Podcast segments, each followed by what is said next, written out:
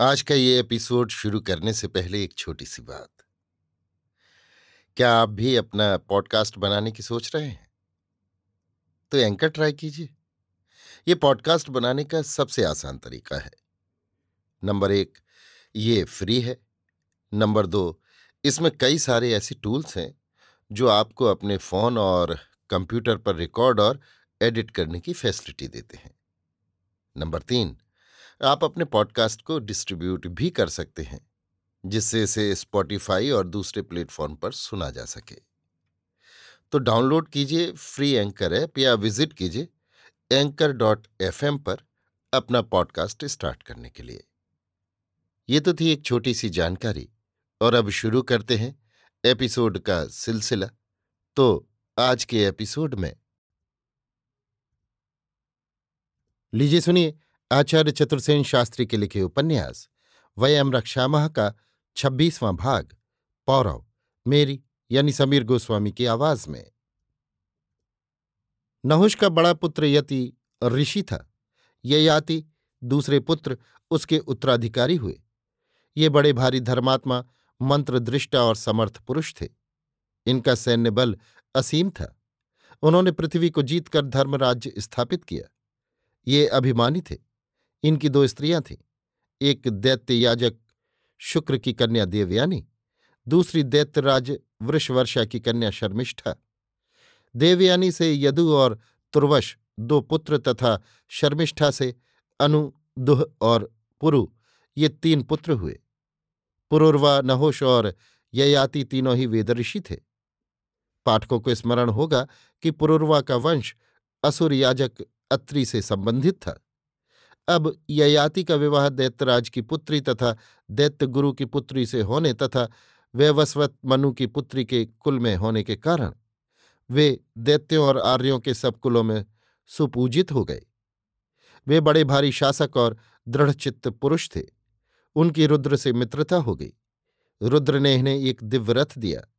ये रथ जन्मेजय द्वितीय तक उनके वंशधरों के पास रहा। पीछे वृहद रथ द्वारा जरासंध को मिला। इनके पाँचों पुत्र भी वंशकर हुए। परंतु इसी समय एक खेदजनक असाधारण घटना हो गई। एक बार चैत्ररथ वन में मृगया करते हुए उसकी भेंट विश्ववाची अप्सरा से हो गई। राजा विश्ववाची के रूप यौवन को देखकर मोहित हो गया और उसे रति की याचना की। विश्वाची ने कहा, हे धर्मात्मा, आप सब धर्मों के ज्ञाता महाराज हैं। मैं गंधर्वी हूँ और पितृसंज्ञा में हमारी कुल परंपरा है। तुम भार्य रूप में अग्नि की साक्षी देकर मुझे ग्रहण करो तो मैं तुम्हारे साथ रति करने में प्रसन्न हूँ। राजा ने ये बात स्वीकार कर ली और अग्नियाधान कर अग्नि की साक्षी में विश्वाची को ग्रहण किया। परंतु वृद्ध और मंदवीर शिथिलेन्द्रिय ययाति उस कामोन्मत्ता रूप गर्विता मुखरा नायिका विश्वाची के साथ रति करने में असमर्थ रहा। इस पर विश्वाची ने उसकी हँसी उड़ाई और कहा, राजन, धर्मात्मा होकर ये जानते हुए भी कि तुम वृद्ध और शिथिलेन्द्रिय हतकाम पुरुष हो। तुमने मेरे यौवन को कलंकित किया। अब कहो, कुलवती होकर मैं कैसे किस पुरुष से रति याचना करूँ? इससे तुम्हारा इसी में भला है कि तुम ही इसका प्रबंध कर दो, जिससे कुल मर्यादा भी रहे और धर्म भी रहे। ययाति ने सोच विचार कर एक उपाय स्थिर किया। उस काल में असुरों में ऐसा करना निंदनीय नहीं गिना जाता था। उसने एक एक कर अपने पाँचों पुत्रों से अनुरोध किया कि वे अपना यौवन मुझे दें, अर्थात मेरे स्थान पर विश्वाची को रतिदान करें।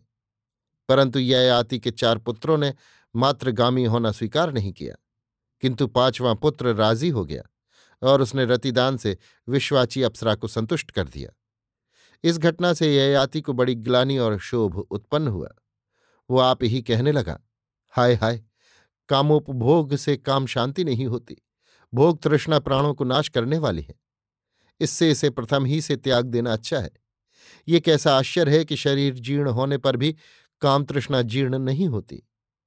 इस प्रकार ययाति के मन में घोर ग्लानी उत्पन्न हुई और वो अपने पुत्रों को राज्य बांट, भृगुतुंग पर जा अन्न जल त्याग, प्राण त्याग ने जा बैठा और अंत में वहीं प्राण त्याग दिए। महाराज ययाति चौदह द्वीपों के स्वामी थे। उन्होंने अपना राज्य इस प्रकार अपने पुत्रों को बांट दिया। दक्षिण पूर्व के भूभाग का राज्य तुर्वशु को दिया, जहाँ आजकल रीवा रियासत है। चंबल के उत्तर यमुना के पश्चिम की दिशा में दुह को दिया, गंगा यमुना के द्वाव के उत्तर में अनु को राज्य दिया और ईशान में चंबल बेतवा और केन के मध्यवर्ती देश यदु को, अंत में मध्य देश में पुरु को राज्य दे, उसे अपनी प्रधान गद्दी दी।